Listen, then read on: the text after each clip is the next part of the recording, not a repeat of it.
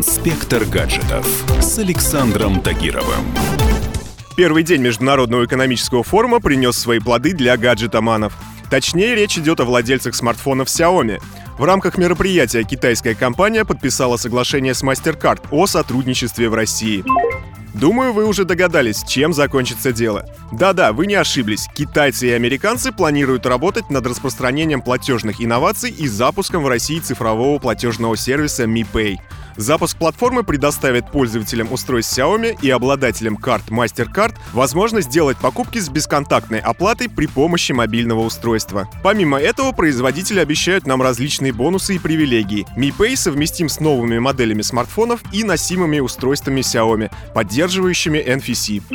Транзакции, совершенные через Mi Pay, будут защищены передовыми разработками MasterCard в сфере безопасности.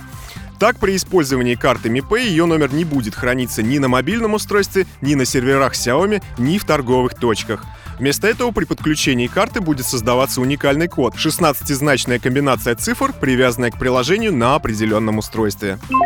В России MasterCard первой предоставила бесконтактную технологию оплаты в 2008 году и возможность оплаты в одно касание в 2012. А в 2016 году держатели карт MasterCard смогли воспользоваться сервисами Apple Pay и Samsung Pay, а затем им стал доступен Google Pay. Инспектор гаджетов с Александром Тагировым.